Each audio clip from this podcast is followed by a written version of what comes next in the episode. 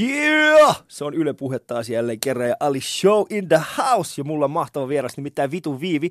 Pahoittelen kielenkäyttäni, mutta niin se vaan on. Eli Viivi Huuska, tervetuloa tänne. Se on sun nimi. Tai se ei ole sun anti, se ei ole sun niinku, se ei ole sulle annettu nimi, vaan sä oot päättänyt, että tämä on sun. Mitä? Ootko varma? No, koska mä tunnen sun veljen, niin voin kyllä kuvitella, että hän on saattanut olla jonkinnäköinen, niin kuin, jonkinnäköinen vaikutus ehkä siihen. Mutta sä oot ohjaaja sekä valokuvaaja. Joo. Viivi Huuska, tervetuloa Ali Show pariin. Ihana olla täällä. Sitten mun on pakko sanoa heti ensimmäisenä, että mun mielestä sä oot tosi ihana. Oi kiitos! Mä halusin tulla tänne ihan sua varten. No ihanaa. Niin nyt mä oon tässä. Kiitoksia erittäin paljon. Siis mulla on semmoinen olo... Mä häkellyn. Mä en ihan odottanut tätä, koska... mä oon siis Instagramissa aikoinaan tehnyt semmoisen kuvan, jonka mä lähetin sullekin tuossa keväällä, jossa mä olin ottanut niin kuin, kollaasin kaikista sun kuvista ja sitten mä olin silleen, että Viivi ja mikä se oli, Viivi ja monta ilmettä, jossa kaikissa oli sama ilme. Ja mä heitin sen sulle läpällä, koska jotkut ihmiset suuttuu mulle, kun mä heitän tollasia, niin kun teen jotain meemejä niistä. Niin. Mutta sä olit vaan silleen, että aah, ihanaa, kiitos. Ja sit sä julkaisit se omissa kanavissasi. Kyllä, koska siis mun mielestä se on huikeeta. Ja niin. Sitten totta kai sä kutsuit mua bossiksi. Niin. Niin no, mutta se oli boss. Kohentaa mun itsetuntoa. Mutta siis se, että sehän on fakta, että mulla on koko ajan sama ilme. Ja nyt... Myönnettäkö semmoinen asia, kun näette Viivin livenä, niin huomaatte semmoisen asian, että hän ei ole ollenkaan kuvansa näköinen.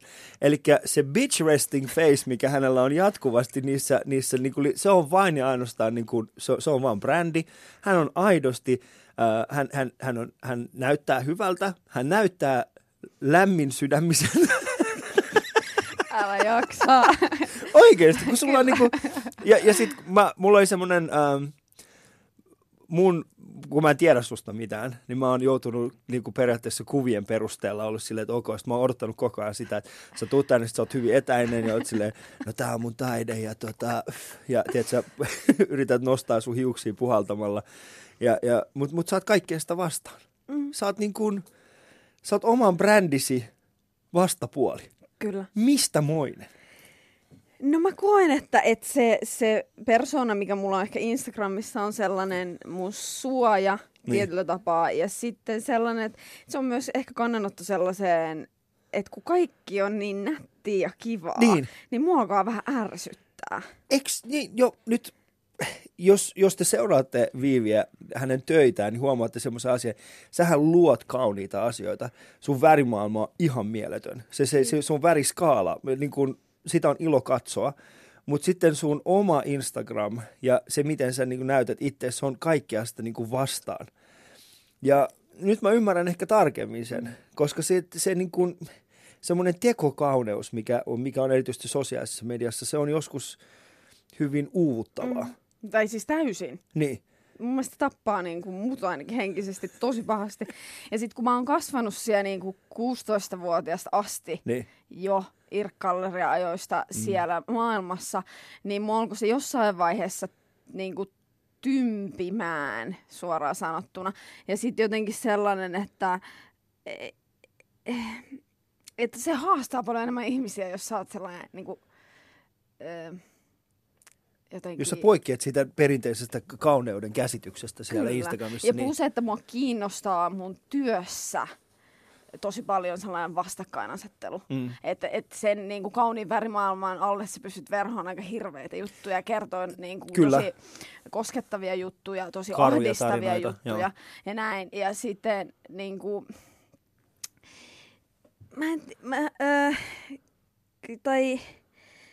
Jotenkin siis, miten mä nyt tämän sanoisin? Mä menen heti jotenkin ihan. Koska toi on mulle, monet valokuvaat on sanonut mulle, niin kun mä oon tavannut jotain. No, lähes poikkeuksista tapaan valokuvaa. Ne on se, että miksi sä niin postaat omia kuvia tonne koko ajan? Että miksi sä taitat sun duuneja? Sitten mä oon se, että kaikki voi mennä mun nettisivuille. Että se on tavallaan mulle myös sellainen... Koska oma kuva on ollut tosi paljon läsnä mun luomisessa alusta asti, niin sit se Instagram on tavallaan sellainen toinen viitekehys mun luomiselle mun oman kehon kautta. Joo. Ja se näkyy. Ja niin sun... No, ehkä suurelle yleisölle pitää niin kuin nyt avata, eli Viivi on muun muassa ollut, sä oot ollut muun muassa tehnyt Pete Parkkoseen se kohta 100 videon, mikä on siinä vaiheessa, kun se tuli, mä muistan, kun käytännössä joka ikinen työpaikka seis, niin kuin joka ikisessä työpaikassa katsottiin jossain palaverissa se video. Että ootteko te nähnyt tämän Pete Parkkosen videon? Ja silloin hän satoi. Silloin kirjaimellisesti satoi monta päivää, joten se mitä sä sanot nyt on tietenkin ristiriidassa sun omien luomistöiden kanssa, mutta se mitä mä, niin kuin jos ymmärrän oikein, niin sä koet, että se, niin kuin, se mitä sä luot itsestäsi siihen Instagramiin, niin sen pitää olla taas ristiriidassa sen kanssa, mitä sä luot muille. Mm. Ymmärrätkö mä oikein sen? No tavallaan, mä en tiedä, ristiriita on vähän vaikea. Tai vastakkain. No, vastakkain, joo. Tavallaan tuo on niinku vaikea, siis siellä pyörii niinku samat teemat, mutta mä käsittelen niitä vaan niinku oman itseni kautta. Ja ehkä semmoinen, mikä mitkä ne teemat on? No siis, mitäkö siellä nyt on? No erilaisuus on aika vahvasti erilaisuus, läsnä. Kaikki tällaiset sua lähellä olevat asiat, suvaitsevaisuus. Miten niin mua lähellä? Tyyppi vaan niinku rahastaa näillä teemoilla, millä mä elän. Totta. Siis sekin kulttuurinen omia, kyllä, suvaitsevaisuus varastaja, omia. Seksuaalisuus, naiseus, tietynlaiset niin naisen niin asetelmat, sukupuoliroolit. Mä luulen. Ja sitten niin kaikki oletetut asetelmat, opitut jutut, sosiaalisessa mediassa käyttäytymiset siellä, että miten... Mä muistan, että mä jotenkin järkytyin jossain vaiheessa, kun mä näin sellaisen valokuvan. Tai järkytyin. Mä jotenkin ajattelin, että nyt ollaan menty jotenkin tosi pitkälle, kun otettiin niinku selfie-stickillä belfie. Että sä oot siellä vessassa silleen. Että sä otat siitä niin. Ja sit sä niinku hyväksytät sen vielä jotenkin itselläs. Ja sit sä pääset vielä postaa sen sinne sosiaalisen median, missä sä haluat sen niinku hyväksynnän sieltä ulkopuolelta siitä, että onko sun belfie hyvä. Mutta onko se enää edes sitä, että ihmiset hakee hyväksyntää tämän sosiaalisen median kautta, vai onko se enemmänkin sellaista, että me ei vaan ymmärrä, että mihin suuntaan niin, tämä niin, kulttuuri on menossa? Niin. Että onkohan se, koska niin, toisaalta vaikka se sosiaalinen media, sehän on kehittynyt vahvasti IRC-Gallerian ajoilta asti, eli pelkästään IRC-Galleriassa oli vaikeaa jopa jakaa asioita. Kyllä.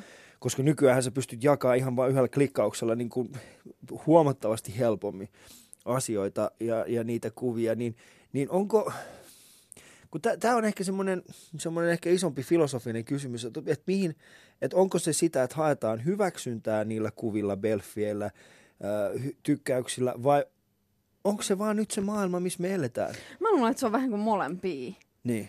Tai silleen, että kyllähän se niinku väistämättä vaikuttaa sen määrään, mitä sä saat niitä tykkäyksiä. Että miten sulla menee päivässä jälkeen, kun sä katsot, että ei, että tää onkin paskakuva. Tää on huono kuva. Ja sit hei, mulla on, mä oon tehnyt... Itket. Mä seuraan paljon. Tietenkin, siis mun työ on osittain myös markkinoida omaa juttua, niin kyllä mä seuraan sitä, että tuleeko mun lisää seuraajia vai ei tule. Ja mä oon huomannut viime aikoina, että tietyistä asioista mä saan aina lisää seuraajia. Ja tietyistä asioista ne seuraajat lähtee. Mitä enemmän mä otan kantaa johonkin asiaan, niin sitä enemmän mä menetän seuraajia. Mitä enemmän mä hassuttelen, sitä enemmän mä saan seuraajia. Joten mulla on tosi vaikea semmoinen niinku balanssi siis sillä, että, niinku, että okei, tossa on kuollut nyt aika paljon ihmisiä. Mutta jos mä postaan tämän jutun, niin mut lähtee seuraajat. Koska mä oon saanut, hei, ootte sitten huomannut, että noi kuolee tuossa. Mutta jos mä otan tällaisen videon, missä mä oon silleen, että hei, kattokaa mua, mä säikäytän mun lapset tai mun vaimon, niin silloin mä saan lisää seuraajia. Joten kumman mä teen? Mun ääni ei kuulu tuossa kaivossa. Siis ihan kauhea juttu. Ja sit toi on se vaarallisin asia mun mielestä, mikä alkaa vaikuttaa siihen, miten mä otan käyttäytyy. Niin. Siihen niinku tai niinku sen arvottamiseen. Niinku se Black Mirror, ootko sä nähnyt sen? Siis sen jakson, missä Netflix, joo, missä on siis se, niinku, mikä kertoo sitä jotenkin niinku tulevaisuudesta. Kyllä, että kaikki arvostellaan. Ja sitten kaikki on sitä, että jos sun lukema on tietyn alle, niin sä oot tavallaan niinku huono kansalainen tai niinku huono yhteiskuntaryhmä. Ja sitten jos sä oot ylempänä, niin sit sä saat enemmän oikeuksia, sä pääset parempaan lentoyhtiöön tai lentoluokkaan ja tälleen. Mutta se, mikä Black Mirror, mä en ole nähnyt sitä itse sarjaa, mutta toihan on erittäin hyvä ja yhteiskunnallinen teema. Kyllä. Nimittäin me kauhistellaan mutta samaan aikaan me ei ymmärretä, että sitähän me jo nyt tehdään. Kyllä. Eli siis käytännössä siinä, jos joku sanoo, Kiinassahan kuulemma tehdään tätä jo nyt, eli Kiinahan on alkanut pisteyttämään omia kansalaisiaan, niin, nyt please korjatkaa tätä, niin kun mä sanoin tämän, mutta Kiina on ainakin, että he ovat alkaneet pisteyttämään omia kansalaisia, en tiedä mitkä ne kriteerit on. Kyllä. Mutta näin mä oon kuullut. Niin. Mutta siis kyllähän, siinä Black Mirrorissa niin se, että sä saat tiettyjä pisteitä tekemällä tiettyjä asioita, sä pääset helpommin eteenpäin. Mm-hmm. Niin sehän on vain ainoastaan, niin kun, sehän on hyvin simplifikoitu versio niistä valtarakenteista ja niistä etuoikeuksista, mitä meillä on. Siinä Black Mirrorissa vaan se näytetään pisteinä, jolloin me kauhistellaan sitä, eikö toipä, mutta samaan aikaan me emme ymmärrä sitä, että me elämme yhteiskunnassa, jossa sulla voi olla tietyt etuoikeudet ja vaikka sä et pysty tiedostamaan niitä ja ne etuoikeudet voi olla siis ihan vaan niin kuin yksinkertaisesti se, että sä oot syntynyt miehenä, joka kokee olevansa mies ja jos sä oot valkoinen ja lihaa syövä, se on jo aikamoinen etuoikeus. Ja vaikka sä et ole voinut sille mitään, eikä se ole ollut sinun alkuperäinen niin sanottu semmoinen valinta, eikä alkuperäinen päämäärä, mutta sulla on tietyt asiat paremmin kuin semmoiselle tyypille, joka syntyy samassa kaupungissa kuin sinä, kokee olevansa täysin erilaisessa vartalossa kuin mitä hän niin kuin identifioituu ja hän ei syö lihaa. Siinä on jo ihan järjetön niin kuin ero ihmisten välillä, mutta me ei välttämättä vaan nähdä sitä. Ne. Ja toi on, ja nyt moni ihminen on kehunut sitä sarjaa, että katso se. Ja mä oon käynyt heidän kanssaan se sama keskustelu, että toihan on nimenomaan, toihan on vaan niin kuin joku tyyppi on keksinyt, ai niin, pisteytetään. Kyllä. Niin, mutta taas jotenkin, niin kun jos tulee tuohon pisteytysasiaan ja tähän niin kuin jotenkin, että miten me eletään nyt siinä, tai toi oli tosi hyvä, hyvin sanottu, mutta sitten mietitään niinku sitä, että mitä sosiaalinen media myös mahdollistaa, mitä se näyttää. Just näin. Niinku sekin on niinku siinä se niinku karu puoli, esimerkiksi nyt tosi isona nostona itseltä mun mielestä, tai niinku arvostan tosi paljon tuurepuelusta, niinku tällaisia niinku nuoret kundit meikkaa, tosi paljon seuraa, niin on tosi paljon niinku valtaa tavallaan, ja niinku, että ne voi puhua tietynlaista asioista. Ja heidän seuraajamääränsä niinku kasvaa, koska on ihan mielettömiä, ja sehän on se hyvä puoli siinä, että sä löydät semmoisen, että pienet äänet, jotka aikaisemmin kukaan ei kuullutkaan niitä, niin nykyään ne pienet äänet saa ihan mielettömiä kaikuja. Hei, tää lähti hyvin käyntiin. Lähti, mutta mun pitää vielä sanoa siitä, kun sä sanoit, että et sua harmittaa, että jos sä oot poliittiset kantaa ja sit sulla lähtee seuraamaan. Niin mulla on eka kertaa elämässäni sellainen sosiaalisen median masennus. Onko? Mistä se johtuu? Se johtuu siitä, että mulla ei ole ollut jotenkin rahkeita ja halua. Siis mä oon kyllä päivittänyt, mutta mulla ei ollut sellaista samanlaista intoa. Ja se on nyt ekaa kertaa tullut ja se on jännittävää. Se on. Miten vanha sä oot? Mä oon 29. 29. Sulla ei mitään hätää oikeasti. Sulla ei mitään hätää. Sä oot vielä niin kuin, tää on siinä vaiheessa, kun sä tulet sinne 35 tälle puolelle, missä minä olen, niin. missä myöskin moni muu on, niin sit sä tajut, että holy fuck, nämä junnut menee ohi semmoisilla alustoilla, mistä mä en taju. Mutta hei, Viivi Huuska on siis täällä mun vieraana, ja jos sä et ole tajunnut ollenkaan, mistä me ollaan tähän asti keskusteltu, niin pysy kuulolla, koska sä oot oikeasti, nyt ollaan asia ytimessä. Yle Puhe.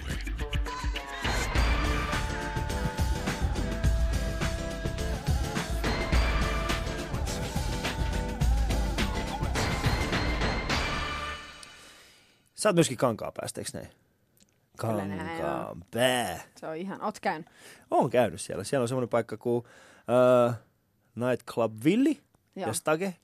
Joo, ja sit mä oon esiintynyt itse siellä useampikin otteeseen. Mä oon vetänyt siis erittäin hyviä keikkoja, ja sit mä oon vetänyt erittäin huonoja keikkoja. Koska artistiystäväni, kenen kanssa on tehnyt töitä, niin sanoi, että yksi vaikeimmista paikoista on esiintyä Kankaanpäässä. Onko? Oh, mä en ole ikinä kokenut sitä sillä tavalla. Mutta taas toisaalta niin kun se paikan omistaja on ollut... hän on tykännyt siitä mun jutusta ja sitten hän on pyytänyt. Muista ekan kerran, kun mä olin esiintymässä siellä, niin oliko se niin, että mä olin esiintymässä. Niin taisi olla niin, että Cheek oli esiintymässä tyyliin niin kuin edellisen iltana tai jotain tällaista. Se oli just, ja se oli ennen sitä Cheekin niin kuin, piikkiä. Että sillä niin kuin, että okei, nythän täyttää. Niin mä muistan, mä menin sinne, että se oli sitten tyyppi, oli silleen, joo, täällä oli niin kuin vähän aikaa sitten semmoinen Cheek-niminen kaveri. Mä otin se vähän niin kuin riskillä, mutta se olikin aika hyvä. Tää oli ihan täynnä. Ja sut mä otin tänne ja täällä ei ole ketään. Mä olin silleen, oh man, kiitti ihan sikana oikeesti. Toi tuntuu hyvältä, Mut Kankaan, millainen paikka se on kasvaa? Aika haastava. Mä luulen, että mulla meni niinku 6. luokkaan asti ihan kivasti. Niin, koska silloin, sä olet lapsi. Niin, koska mä olin lapsi ja sitten silloin mä niinku jotenkin... pystyin oleen oma itteni. Mä leikkasin mun tukan tosi lyhyeksi ja äiti niin kuin, jotenkin supporttasi mua. Niin kuin mä muistan, kun Spice Girls tuli Suomeen. No olin mä silloin jo koulussa. Ja näin, niin sit mä leikkasin mun tukan tosi lyhyeksi, koska mä en halunnut näyttää Emmalta. Niin mä aloin silloin jo kapinoimaan kaikkea. Sitten äiti ompeli mulle jotain nahkahousuja mulle ja mun ystäville. Ja siis silleen, että mulla oli ala-asteella vielä niin kuin jotenkin... oma ääni. Mutta mä huomasin, että yläasteella mä kadotin sen ihan täysin. Niin. Siis musta tuli sellainen niin kuin... vähän lammas. Tai niin kuin, että mä olin, meillä oli sellainen tyttöporukka, niin mä olin aina sen pääjehun niin kuin siinä vieressä. Okay. Mä vähän niin kuin kadotin mun identiteetin. Samaan aikaan mun veli lähti New Yorkiin. En mä tiedä, vaikuttiko se siihen, koska se on aina ollut tosi inspiroiva ihminen mun elämässä. Ja me ollaan tehty paljon siis luovia. Sun veli on siis Kristal Snow, kyllä. Joka on... Kristal, mä tiedän, että sä kuuntelet tätä, koska sä oot katkera siitä, että mulla on tää ohjelma, sulla ei... ei nyt se. Kristal on... se on. Sun veljellä on myös ollut erittäin iso merkitys mun elämässä. Aha. Koska me ollaan, mulla on semmoinen, kun mä sanoinkin tuossa ennen kuin me tultiin tänne, niin ennen kuin aloittiin tää siis, me ollaan Kristallin kanssa, niin kuin, me ollaan kuljettu omia polkujamme, mutta me ollaan melkein aina oltu niin kuin samoissa, me ollaan pohdittu samoja kysymyksiä ja oltu samojen niin kuin ongelmien äärellä. Ja Kristal on aina ollut, niin kuin, mä oon aina tiennyt se, että mä voin soittaa hänelle ihan milloin vaan, ja että hän vastaa puhelimeen ja mä voin sanoa hänelle, että okei, mulla on nyt tällainen juttu. Ja sit hän joko tukee mua tai sit vaan nauraa mut semmoiselle hyvälle fiilikselle. Että mä ymmärrän kyllä, että jos se on ollut. Mut, mitä vanha sä oot, kun hän lähti New Yorkiin? 6. 6-vuotias? Joo, okay. 6-vuotias. Ja siis se oli ihan kauheata.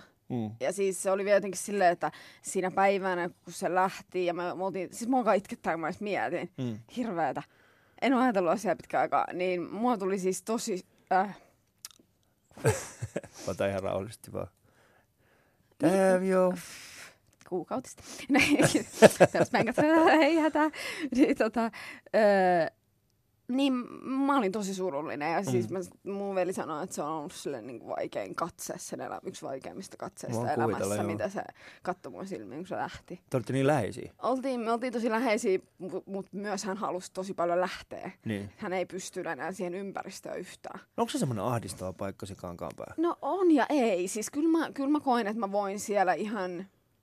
hyvin, mutta eihän siellä ihan hirveästi mitään tekemistä ole. Se on ihan mieletön se kirkko siellä. Että kun tulee sinne ja sitten niinku ensimmäinen asia, mikä näet, on sen kirkon tuon. Ja se on itse asiassa ensimmäisiä asioita, mitä muistan Kankaanpäästä, on sitten kun tuut sinne kaupunkiin, niin se on kellertävä ja keltainen. Keltainen kirkko. Niin se on ihan mieletön. Ja sitten se on niin kuin, kun sä tuut, se on ensimmäinen asia, minkä sä näet. Joten mulle koko se kylä... kaikki muu on siellä, että miksi te ylipäätään asutte missään muualla kuin tuossa kirkossa? Mutta sitten se on hauskaa, että sä sanot ton, koska meillä on meidän kotitalo ja sitten meillä on meidän mökki, niin meillä on mökissä rantasauna siinä suoraan sen kirkon vastapäätä. Miksi teillä on mökki ja kotitalo? Niin koska meidän isä on hullu, tai meidän koko perhe on ihan hullu, ja siis meillähän on oma katu. Mitä? Meillä on oma katu, Huuskan katu. Okei, asuuko siellä joku muukin paitsi Huuskan? Asuu muitakin, mutta siis meidän isä vaan päätti, että se haluaa. Joo. Niin tämä on just tämä, niin että meidän pappa olisi rakentanut sen mökin, sitten siihen rakennettiin kuitenkin sama. Siis se on sellainen viihdekeskus, koska meidän perhe on siellä viihtyjä. Siis meidän isä on oikeasti ihan... Se on hullu, siis se on järjestänyt mulle sellaisia, niin kuin, se järjetti mun ylioppilasjuhlat silleen, että sinne niin kuin, tuotiin bussilasteita, että mä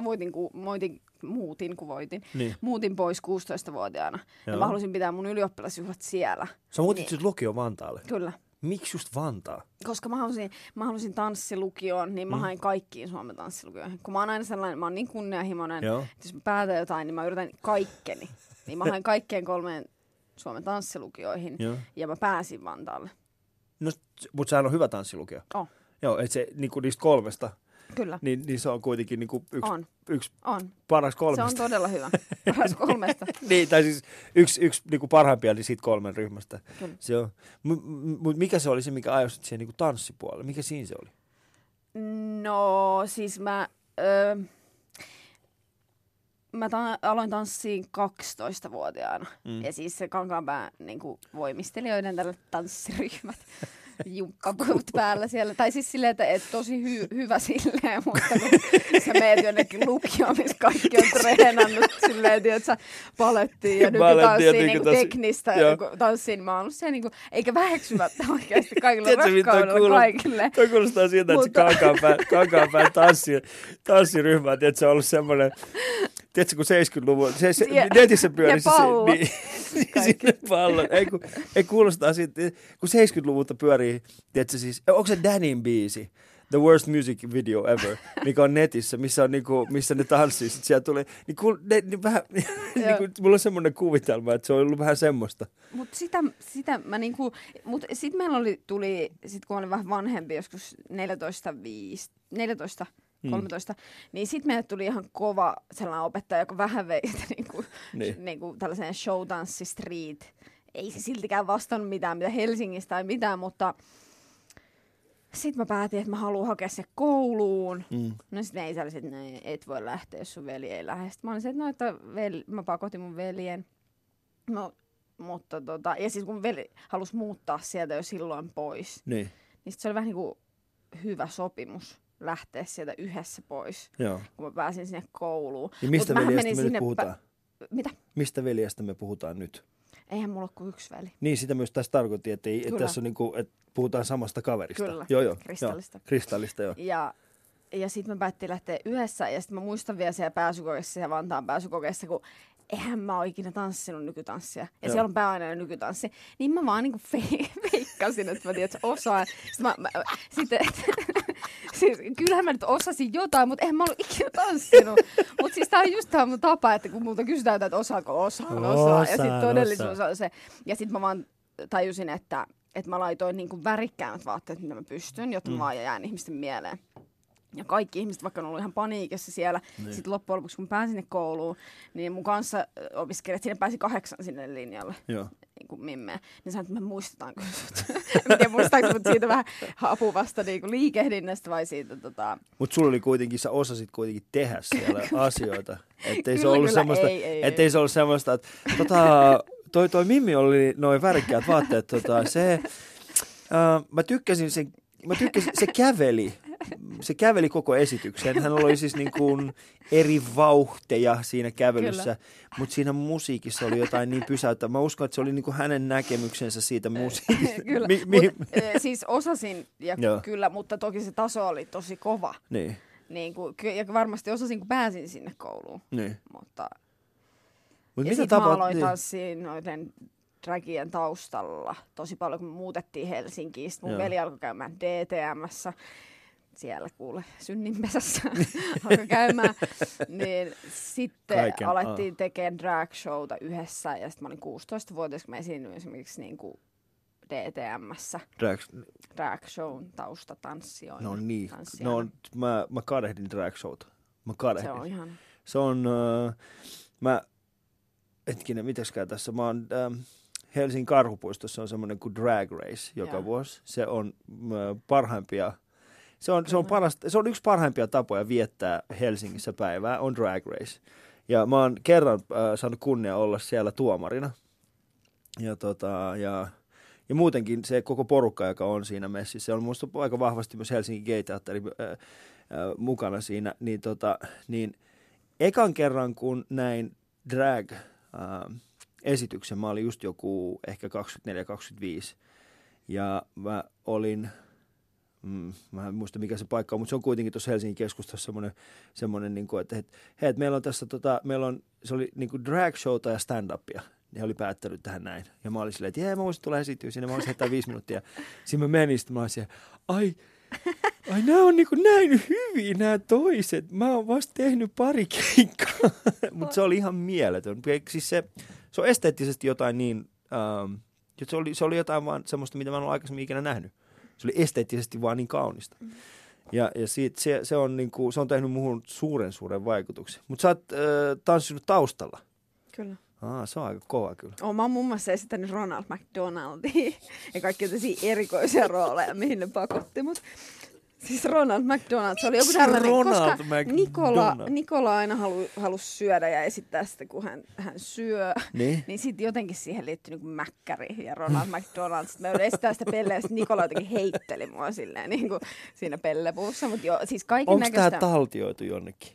En mä tiedä, on meillä jotain showta kyllä siis meidän on pakko nyt. Ja ne on nyt. Ne on älyttömän makeita. Mutta mä muistan myös, jos mä mietin mun ekaa kohtaamista, no toki sit kun mä aloin kuvaa mun veljeä tosi nuorena, koska hänellä on ketään Kankaanpäässä, joka suostuu tänne kuvaamaan mekossa, niin mä kuvasin. Ja mä olin 13 niin. Ja kuvasin, mutta sit mä muistan, että vähän myöhemmin mä aloin niinku mun veljellä on siis ihan järkyttävät määrät valokuvia sieltä New Yorkin ajalta. Joo. Ja mä katsoin niitä kuvia, mä olisin, että ei, niinku klubeilta, gay prideista, siis niinku ihan älyttömän visuaalista materiaalia. Ja mä katson niitä, mä olisin, että voiko tää olla niinku mun veli? Tai niinku, että tää on se maailma, missä se on ollut. Ja mitä vanhemmaksi mä tuun, niin sitä enemmän mä ymmärrän, että mitä siellä oikeasti ehkä tapahtuu ja millainen se ympäristö on. Niin todellakaan. Tai niinku näin, mutta... Joo. Niin. Ja sitten, että mä pääsin ehkä jonkun pienen osan, tai niinku isonkin osan näkeen silloin 16 no yhä. Niin. Yhä mä näen heitä tekemässään niinku... dragia. Näin, niin se oli todella, mä en ymmärtänyt siis yhtä, mä en ymmärtänyt kertoa esimerkiksi sitä Lahden muotoiluinstituutissa, missä mä kävin valokuvauskoulun, niin mä sanoin 3. luokalla, että niin, että mulla on tällainen historia. Niin ne opettajat se, olisin nyt heti sanonut, niin me oltaisiin ymmärretty, mistä tämä kaikki niinku ilotuletus tulee. Että mä en pitänyt, se oli mulla niin lähellä, että mä en ajatellut, että tässä nyt on mitään kummallista, että mä näet, kun ne seippailee niinku, tissiänsä. Niin, mutta siis tässä tämä on just se, että menemään. Jos miettii mikä... Jos miettii siis sitä, että miten miten se ympäristö muovaa sun todellisuuden, niin toihan on täydellinen esimerkki, siis, esimerkki siitä, että kun sun todellisuus on niin vahvasti muovautunut siinä vaiheessa, niin kuin esimerkiksi tämän drag-maailman kautta, joka on hyvin visuaalinen, joka on hyvin erilainen, ja se on, se on kulttuurina semmoinen, mistä, siis sähän et näe sitä missään muualla kuin vain ja ainoastaan tietyissä paikoissa. Mutta kun sulle tulee siitä ihan täysin arkipäiväinen, niin se menettää totaalisesti merkityksensä ja sit sä vaan oletat, että kaikki tietää. Mutta kun kaikki ei tiedä. Nyt mä suosittelen joka ikistä ihmistä. Missä on nykyään semmoinen paras? Missä olisi paras drag show? Siis kyllähän niin kuin DTM:ssä vielä järjestetään kisoja ja tälleen. Mutta siis, jos sä meisit itse nyt kattoo jonkun, niin... Siis mä lähtisin New Yorkiin. Menkää New Yorkiin. New Yorkiin. Ja siis aina, mulla on siis aina, kun mä lähden reissuun, niin. Mä menin mihinkä tahansa uuteen kaupunkiin, niin mulla on aina pakko mennä homoklubille. Niin. Mä oon käynyt todella kummallisissa paikoissa. Liettuassa mä kävin sellaisessa niin kuin keskiaikaisen kidutusluolan näköisessä homobaarissa, missä tanssi niin kuin venäläiset niin kuin naiset, tosi nuoren näköiset naiset, joilla oli tällaiset niin kuin ballerinatutut päällä siinä baaritiskillä, ja suurin osa niistä oli kuitenkin niin kuin homomiehiä. Okei. Että mä oon käynyt niinku todella kummallisissa. Siis mutta, tosta pitää tehdä täysin eri ohjelma, mutta tosta pitää tehdä dokumentti. Niin pitää, Viivi ja... Homojen matkassa. Mä en sanonut tota. Mä voin sanoa. Niin. Siitä pitäisi tehdä. Niin. Mutta miksi mä sanottiin tämän ääneen? Mä en tiedä, sä itse, niin. Nyt joku kehittää tämän idean ja sitten se on SubTV:llä ja sitten sä mietit minkä takia. Mutta mä sanon, että kun sä meet erilaisiin maihin ja siellä on erilaiset niin kuin, tilanteet ja näin. Ja aina, jos sä meet homoklubille, niin kaikki yhdenvertaistuu, niin kuin kaikki samanarvoistuu, koska se on sellainen ympäristö, missä kaikki hyväksytään. Toki on aina vähemmistöjen sisäistä syrjintää, voidaan puhua näin, mutta se tunne ja se energia siellä on aina yllättävä. Se yhteenkuuluvuuden tunne on aina tällaisissa, se yhteenkuuluvuuden tunne, mutta sehän syntyy nimenomaan siis siitä, että sä löydät vihdoin jotain ihmisiä, joiden kanssa puhua. Että siihen niin kuin, siis täällä niin kuin sanotaan, niin kuin, että homobaari tai homoklubi on saanut täydellinen esimerkki niin kuin fyysisestä internetistä. Eli semmoinen paikka, missä yhtäkkiä sä saat olla täysin sellainen ihminen, kun sä haluat tiettyjen rajojen puitteissa tietenkin. Okay.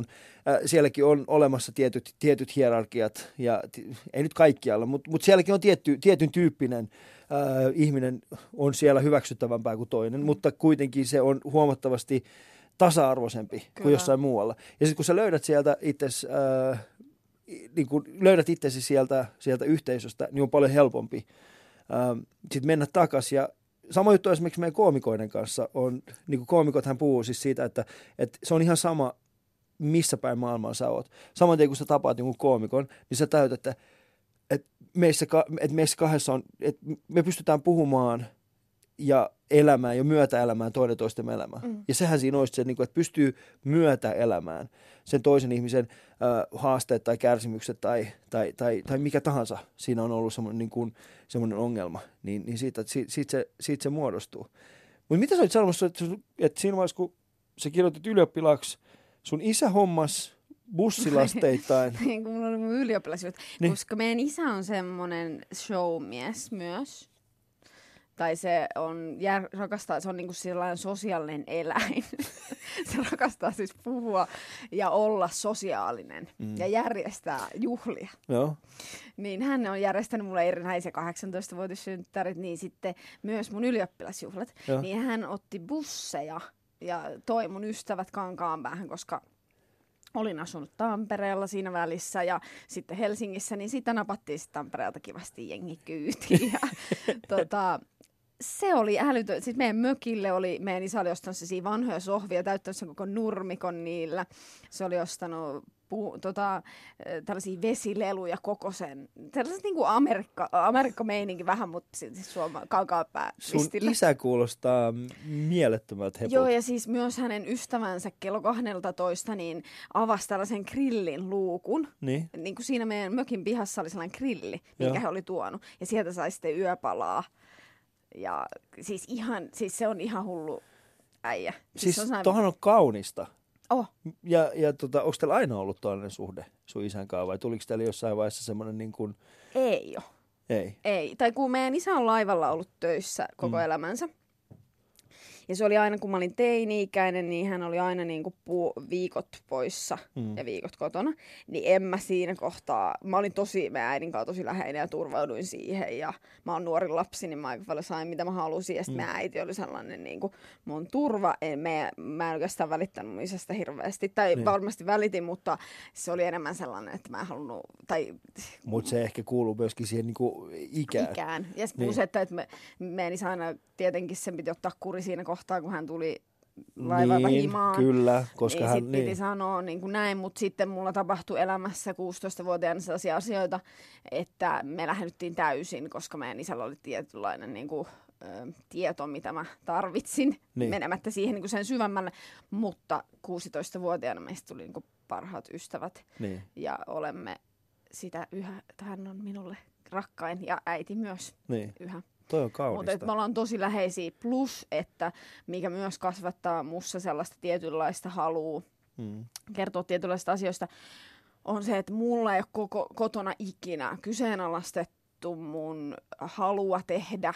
Ne on päinvastoin on mahdollistunut paljon mun asioita, mitä mä haluan toteuttaa, mennä kouluihin, toteuttaa itteeni. Ja plus, että mun niinku, ulkonäkö, mun niinku, vaatetusta ei ole ikinä niinku, väheksytty. Niinku, tavallaan sitä halua olla oman näköinen, niin sitä ei koskaan kyseenalaistettu. Ja siitä mä kiitän mun vanhempia niinku, aivan älyttömästi. Toi on erittäin hieno asia, koska semmoinen niinku, pieni pitäjä, niin kuin Kankaanpääkin on, niin siellä ei välttämättä ole... No en ole siis pitää kaupunki. Mikä se nyt? En mä tiedä, miksi sitä kutsutaan. On se kaupunki. No mutta siis mä tarkoitan hyvällä siis. Onhan niinku Vantaakin. Mäkin puhun Vantaasta pitäjänä, että Vantaa pitäjänä niinku. Niin no okei, mä ymmärrän sen. Joka Kankaanpää tällaisena niinku isona urbaanina metropolina. 12 000 ihmistä. Itse mun keikkamyyjä muuta asuu siellä. Oikeesti? Joo, Pete, jos kuuntelet tämän, niin... Pois sieltä. Älä tuu pois oikeasti, ole siellä. Hän voi hyvin siellä. Hyvä. Niin, hän siis hoitaa suurimman osan mun jutusta, mutta hän asuu siellä. Siis se, että sä pystyt olemaan erilainen sellaisessa pienessä yhteisössä, se on iso. Ja se, että sulla on ihmisiä, jotka sun ympärillä pystyy tukemaan sua, niin sehän on erinomainen asia. Erityisesti semmoiselle lapselle, jotka kasvaa. Koska kyllä mä niin kuin pohdin tässä mun omaa isyyttä ja mun omaa niin kuin suhdetta mun lapsiin ja sitä, että minkälaisista asioista mä olisin valmis luopumaan. Tai ei luopumaan, mutta missä tulee mulle semmoinen, niin kuin, että tota sä et saa enää tehdä. Sitä ei ole vielä tullut vastaan. Niin kuin ne on 7- ja 4-vuotiaita, mutta sitä ei tullut vielä vastaan. Mutta kyllä mä niin kuin pohdin sitä päivää, että milloin se tulee se mun hetki, jolloin mä joudun sanomaan, että hei, sori, mutta nyt mä haluan sut takas 7-vuotiaaksi. Tule kyllä se teknologia on itse asiassa. Mä joudun ostamaan mun tyttärelleni puhelimen. Mä joudun valitsemaan hänelle puhelinnumeron. Sä oot saanut oikeasti vielä valita itse puhelinnumerosi. Niin. Mä joudun valitsemaan hänelle puhelinnumeron. Ja se oli jotenkin surrealistinen tilanne. Mä menin sinne, mä sanoin, että mun tytär on myös koulu, mä tarvitsen puhelimen. Ja sitten se tyyppi oli silleen, että tässä on niin kuin, mitä kaikki muutkin vanhemmat on ostanut. Kyllä. Tämä on peruspuhelin, kestää iskuja ja kolhuja ja kuitenkin se pystyy katsoa YouTubet ja näin. Mä olisin, että ok, kiitos. Ja sitten mä olin lähes pois, että sä tarvit liittymään siihen, että mikä numero laitetaan. Sitten mä olisin, tää on se numero, hän käyttää loppuelämäksi. En mä voi valita tätä. Ai kauhea. Mutta mä oon varannut heille jo sähköpostit. Se on ihanaa. Molemmille, niin. Että ne saa tietysti niitä omalla nimellä niitä sähköä. Eikö se ole mun mielestä ihan hyvä? Uh-huh. Ettei niitä tarvitse olla tietysti 20 vuoden päästä scribidygy@goomail.com. 44.418. Koska se on niinku... Silloin vaiheessa, kun mulla on ollut, mä oon niin kuin... Mitä sä mietit tollasia? No, kun mä oon ihan... mä oon tällainen ihminen, niin kuin... Mun ajatuskela lähtee... Mä oon varannut heidän niin kuin sähköpostit jo hyvissä ajoin, että kukaan ei pölli niitä. Vähän siistiä oikeasti. Kun... Mitäskö Instagramkin jo? Mikä? Valmiiksi, Instagram. Mutta Instagramissa sä pystyt valitsemaan sen niin kuin nimen kuitenkin, että sun ei tarvi olla 6664. Niin. Tiedätkö, sen ei tarvi olla... Se voi olla vaan niin kuin... Mullakin on Ali Jahangiri Fi. Niin. Se FI pitää olla siinä, todellakin, koska se kuuluu mun brändiin, meidän Suomi for life. Oi jättä. Missä päin Vantaat sä asuit? Martinlaakso. Oh. Se on rajumesta. Se, no niin, jos ei ole kasvanut niin paljon. Niin. Tai siis silleen, että mitä kaikkea siellä tapahtui, niin sillä pohjalla. Niin Martinussali on siellä. Oh, no Mika Häkkinen on sieltä. Hakkinen. Niin Mika Häkkinen on sieltä. Niin, mut onkin. Niin on Virve Rosti jo sieltä, mut Mä oon esiintynyt Martinussalissa yhdessä musikaalissa. Se on kaunis sali. Oh. Mut se on vaan niinku... Martinussalin ainoa huono puoli on se, että se on Vantaalla. Niin, no juuri näin. Se voisi olla ihan missä tahansa, jos se olisi niinku varten otettava konserttisali, mutta koska se on Martinlaaksossa Vantaalla. Ja nyt meidän niinku, kansalliset kuulijamme, jotka ette tunne Vantaata, niin Martinussali on Martinlaaksossa. Martinlaakso on osa Vantaata. Kyllä. Ja se on osa parempaa Vantaata. Mitä? Pidät sä Vantaasta vai et? Mä oon kasvanut siellä. Mä oon Vantaa kasvattaja, kuule. Missä sä oot sitten? No siis mä oon viettänyt mun niinku nuoruuden tuolla Havukoski päiväkumpu Koivukylä-alueella. Eli tosi rough neighborhood. Ja. Ei kannattanut meille tulla sinne ryttyilemään. Ja sitten näin aikuisia, niin viimeiset kohta 15 vuotta, niin erittäin ylpeänä asunut Hakunilassa ja siellä alueella. Itä-Hakkilampi, that's for... Kova. Kova koulu oikeasti. Ja jo, missä asut nykyään? Aloitan sieltä. Ullanlinnassa. Ullanlinna? Kyllä. Mulla on jotenkin sellainen olla, että sä olisit asunut Kalliossa. Se on sellainen Kallion viba. Miksi? No, mä oon asunut Kalliossa kyllä, niin. Mutta mä oon Ullanlinnassa, mä viihdyn siellä nyt tällä hetkellä. Mä pidän Kalliosta todella paljon. Niin, Kallio on nykyään semmoinen alue, missä voi olla. Kyllä, niin. Ja siis on siellä niin kuin pitkään ja voi nyt olla. Niin. Mutta siitä Martinlaaksosta vielä, niin kyllä siellä kaikkea tapahtui. Siis kerran, mä muistan, mä lähdin kouluun. Muutenkin meillä oli vähän sellainen hämärä rappu. Tai siellä asui tosi kummallisia ihmisiä. Vantaa. Niin, joo, ja sitten... Vantaalaisia asui siellä. Vantaalaisia, kummallisia ihmisiä. Ei se ollut hämärää, se oli vantaalaisia. Niin. Ja sitten mä lähden siellä kolmannessa kerroksessa, asuttiin lähden alas. Sitä haistaa jotenkin se, että nyt haisee kyllä niinku paska. Niin. Lähin, niin sitten siihen on niinku hierottu siihen seinään joku teksti silleen, että haistakaa kaikki. Joo. Paska. Ja musta tuntuu, ja siis siitä tultiin siihen tulokseen, että se oli luultavasti ihmisen ulostetta. Joo. Ja sitten se oli hauska, kun joku oli kirjoittanut sinne sit vihaisesti sinne ilmoitustaululle, että, että voisitte siivota niin kuin omat jälkenne. Niinhän kukaan voinut siivota sitä, koska jos siivoat sen, niin se on se merkki siitä, että sä oot tehnyt sen. Niin sehän oli vaikka kuinka kauan siellä, niin se tuli siivoajat. Tiedätkö, kerrostalojen ilmoitustaulut pitäisi kieltää niin, lailla. Se on mielestä, raju. Niin. Mutta myös kävi tälleen, että me pidettiin, mä olin silloin vielä, olinko 17-16, niin oltiin just muutettu. Sitten mä pidin pikkujoulut meidän tanssiporukan niin kuin tytöille. Laitoin totta kai, koska en tiennyt ihmisistä, niin laitoin ylös, että hei, meillä on pikkujoulut täällä ja näin. Niin alkaa, soi rappu, tulee viinipullon kanssa. Niin, voisiko tulla? Sitten mä oon vaan se, että siellä on niin vähän vanhempi nainen silleen, niin kuin tukevassa humalassa. Mä oon se, että no, että ihan kiva. Mä voisin ottaa ton pullon. Mutta että me ollaan tässä ihan rauhassa. Niin kuin silleen, että mä ajattelen kohteliaisuutta, niin ilmoittaa, että meteli, niin hän haluaa tulla juhliin pikkujouluun. Totta kai, mitä sä kuvittelit? Siis kohtelias. Mutta se johtuu siitä, että sä oot jälleen kerran, sun oma kupla on ollut Kankaan. Niin, se on ollut täysin erilainen, teillä on ollut oma katu. On, mutta siis mun veli sanoo, että se pelkäsi enemmän Martinlaaksossa kuin Bronxissa. Tai Harlemissa. Se sanoo näin, koska siellä oli koko ajan ihmisiä, Vantaalla ei aina ollut. Vantaalla ei ollut aina, se on ihan totta. Niin, se on ihan totta, että jos siinä tuli joku vastaan, niin vaikka sä kuinka paljon sä huudat apua, niin ei välttämättä kukaan kuule, koska niitä se olisi, niitä ei kukaan auta. Siihen aikaan kukaan edes olisi kuvattu sitä. Ei. Sillä ei olisi ollut kännykkäkameroita, että olisi kuvattu sitä. Mutta se on Vantaa kyllä aika niinku raju paikka. Mutta miten sitten löysit, niinku, mitä sä päädyt sitten tähän niinku valokuvaus- ja ohjauspuolelle? Miten tämä niinku visuaalisuus, miksei se tanssi ollut se? No, kun mä en ollut tarpeeksi hyvä. Niin. Ja mua alkoi ärsyttää. Siis tokana vuonna mulla oli jo semmoinen fiilis, että mä laitan niin kuin hanskat tiskiin, että se oli todella haastavaa. Niin kuin mä sanoin, että kaikilla muilla oli tosi tekninen koulutaustalla ja niin kuin paljon, en mä sano, että se olisi paljon helpompaa, mutta että se oli tosi haastavaa. Mun piti treenata niin kuin tuplasti enemmän kuin muut. Ja mä en vaan voinut olla siinä paras, niin sit mä ajattelin, että mä voisin käyttää mun toista vahvuutta, niin kuin luovuutta. Mä olin niin kuin lapsesta asti jo paljon maalannut.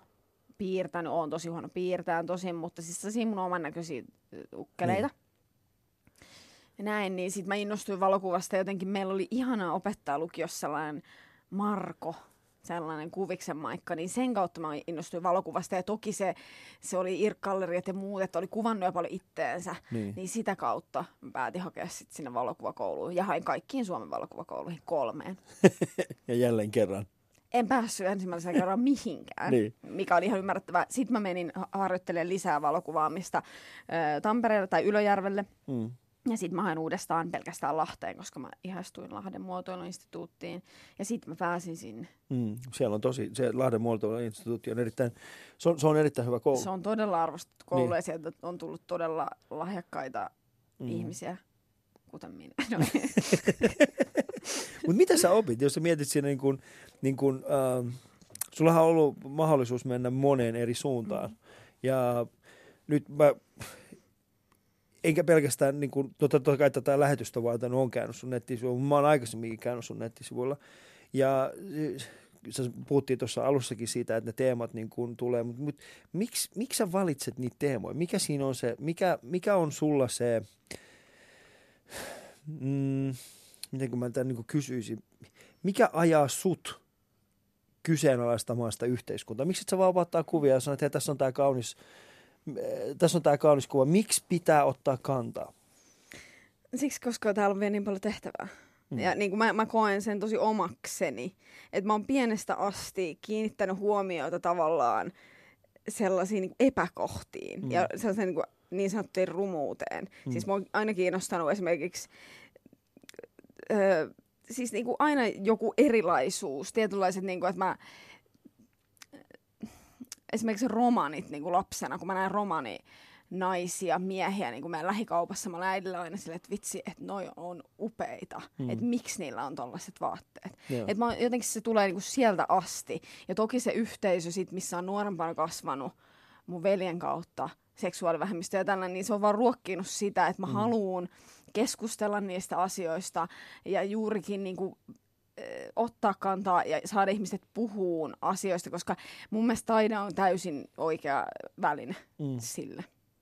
Joo, kyllä siis mä allekirjoitan tuon, mitä sä sanot, että taide on, se on hyvä väline, mutta onko se tarpeeksi?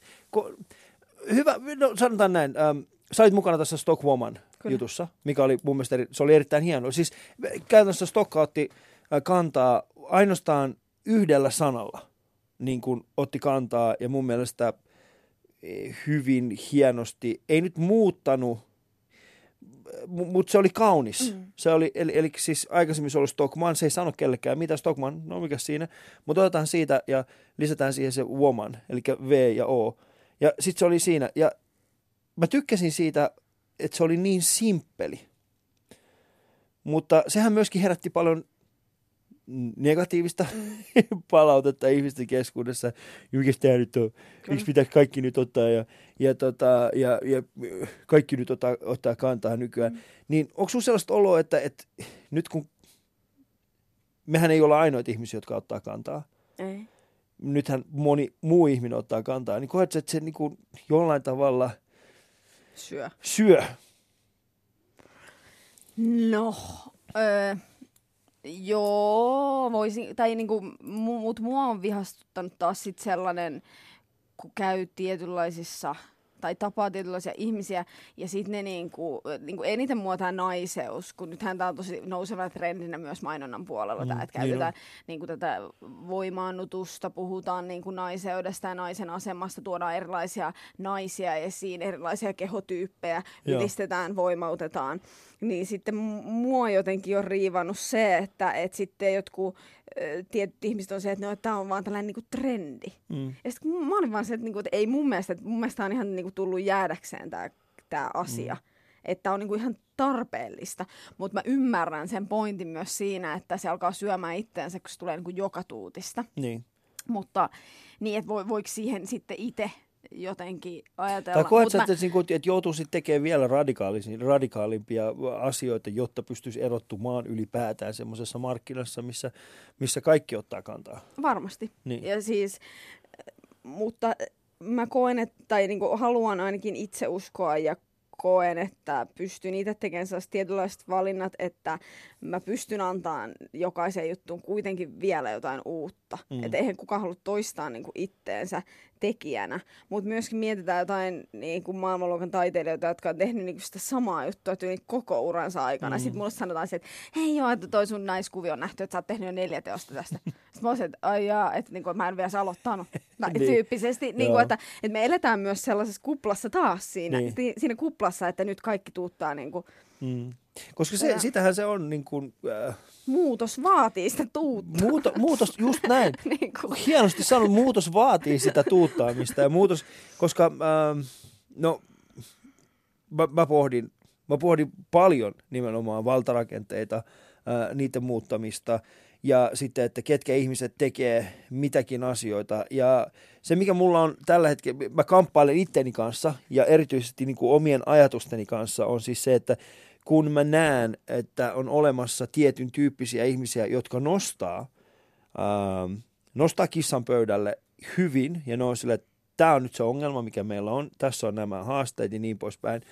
Ja me lähdetään nyt korjaamaan tätä. Mutta sitten samaan aikaan on paljon semmoisia ihmisiä, jotka ovat erityisesti nuoria, jotka näkee tämän ja sitten he haluaa myöskin nostaa kissan pöydälle. Mutta sen siellä, että nostaisi kissan pöydälle, ne tappaa sen kissan, mikä on siinä pöydällä. Ja nyt mä tarkoitan esimerkiksi sitä, no hyvä kulttuuria omiminen on hyvä juttu. Okay? Kulttuuria omiminen, se on asia, mihin mä uskon valtavasti. Se on niin kuin, ja mä voin tästä aiheesta käydä keskustelua ihan kenen kanssa taas, joka on sitä mieltä, että kulttuuria omimista ei ole olemassa ja se on väärin. Tulkaa vaan, voidaan keskustella siitä täysin kiihkottomasti ja voin osoittaa sut vääräksi. Se on ihan se, mä voin osoittaa sinut vääräksi, että kulttuuria omimista tapahtuu ja meidän pitää puuttua siihen. Mutta sitten samaan aikaan on olemassa semmoisia ihmisiä, jotka ei, niin kuin nuoret tyypit, jotka haluaa myöskin puhua kulttuuriomisesta, mutta kun mä tiedän sen, että heillä ei taas riitä samalla tavalla rahkeet siihen, kuin esimerkiksi jollain Petra Laitilla tai esimerkiksi sulla, niin sitten mä olin silleen, että please, alkaa, mutta sitten mä käyn itteni kanssa siitä kamppailua, että älä sano niille mitä, anna niitten tehdä se. Se muutos vaatii sen, että se tulee monesta suunnasta, monella eri tavalla, jotta me löydetään se niin kuin konsensus. Se konsensus ei löydy siitä, että on olemassa vain yhden tyyppinen. Se konsensus tulee siitä, että on olemassa ylilyöntejä. Kyllä. Ja sitten niiden ylilyönnien kautta me vihdoin pystytään pääsemään jonkinnäköiseen niin kuin rauhanomaiseen tai rauhallisuuteen meidän omassa päässä. Ja, mutta toki niin, tai myöskin pitää muistaa se, että, tai musta aina välillä tuntuu itsestä, että elää taas jälleen siinä kuplassa, niin se, että...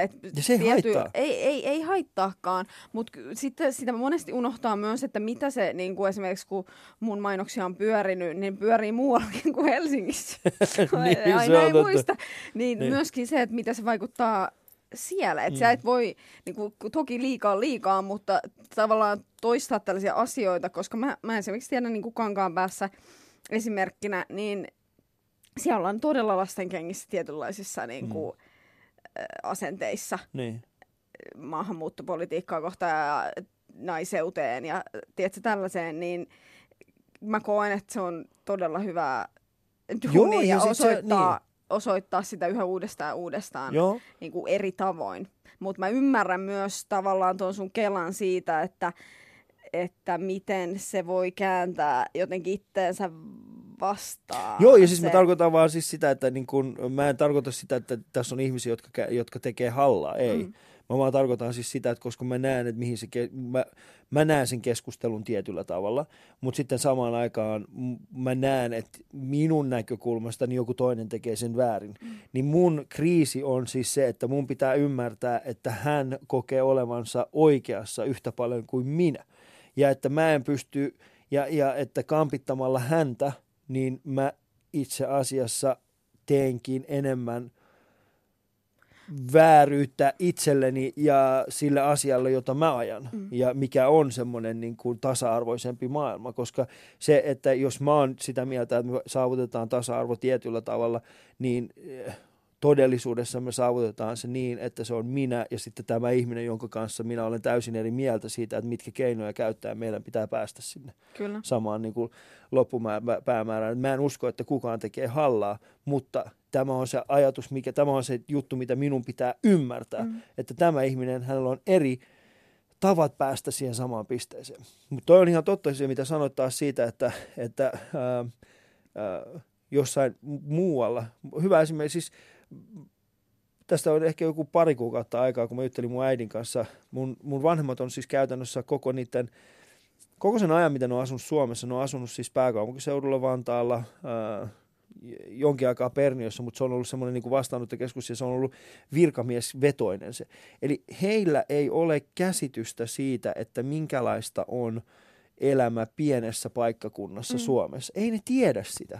Esimerkiksi niin kun mun isä puhuu jostain, kun mun esimerkiksi puhuu, no hän oli hyvä, tämä oli hyvä esimerkki, kun hän puhui tällaisen erään hänen ystävänsä kanssa, joka on muuttanut aikoinaan Suomeen, mutta hän asuu siis pienessä paikkakunnassa, niin sanoi, että no miksi et sä käy vaan hakemaan sit niinku kiinalaista kaupasta? Sitten se tyyppi oli silleen, ei meillä ole kiinalaista kaupasta. Sitten se oli silleen, no mutta kai nyt te S-Marketissa myydään. Sitten, että ei myydä.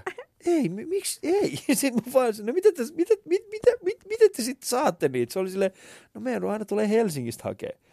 Tai ylipäätään siis se, niin kuin, että Niin. Että siellä on sitten taas ihan niin kuin niillä muilla paikkakunnilla. Tiedätkö mitä? Oh. Myös taisin katsoa tuota kelloa. Meillä alkaa loppuu aika. Kyllä. Ja se on harmillista. Niin on, koska olisi kyllä vähän vielä jutella. Me voitaisiin kyllä... Me jäädään tänne.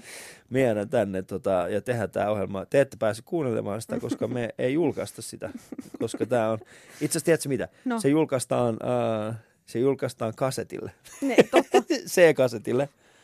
Se on hyvä, koska siis mä oon yhden C-kasetin kannen päässyt kuvaa. Ja se oli Vesala. Silloin kun Vesalalla tuli sen sen oma albumi, niin siihen tehtiin C-kasetti, niin mä oon kuvannut C-kasetin kannen. Siis Vesalan, onko sä ollut C-kasetti? Oh. Respect. Joka kerta kun mä kuulen jotain uutta Paula Vesalasta, niin mun kunnioitus kasvaa. Kyllä. Koska se, että sä oot artistina päättänyt, että minä... Ja se halusi kaikki muodot, sillä oli CD, LP, tai VHS. VHS. Niin, sitten VHS-kasetti niin. Vielä. Semmoinen C-kasetti, mikä se oli se A-track? Sellainen olisi pitänyt tähän vielä. Siis semmoinen... Siis tiedätkö A-trackin? A-track. No siis niitä oli ehkä enemmänkin Jenkeissä, niin kuin vanhoissa jenkkiraudoissa. Siis ei mikään... Minidiskihän olisi kova niin. Kyllä. Se on hyvä, kun sä näytät mulle minidiskin. Se on niin kuin, Viivi näytti mulle pienen neliön merkkinä minidiskistä. Se on sellainen pieni neliö, tässä se on.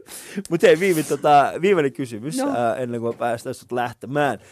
Jos sä saisit jättää itsestäsi jonkin esineen aikakapseliin tulevia sukupolvia varten, niin mikä se olisi? Mikä kuvaisi sua? Yksi vai? Yksi, joo. Nyt on vaikea. Mun kaikki muistikirjat. Kaikki muistikirjat? Ja niitä on aika paljon. Onko minkälaisia ne muistikirjat on? Ne on aina mustakantisia, mutta nyt ne on muuttunut. Ne oli aina ennen mustakantisia. Siis mä näytän näitä neliöitä.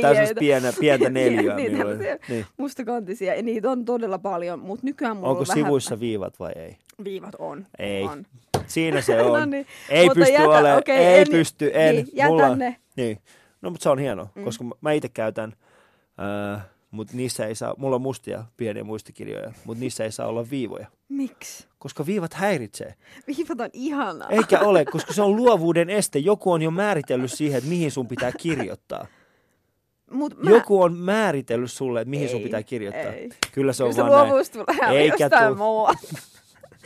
Haista kuule.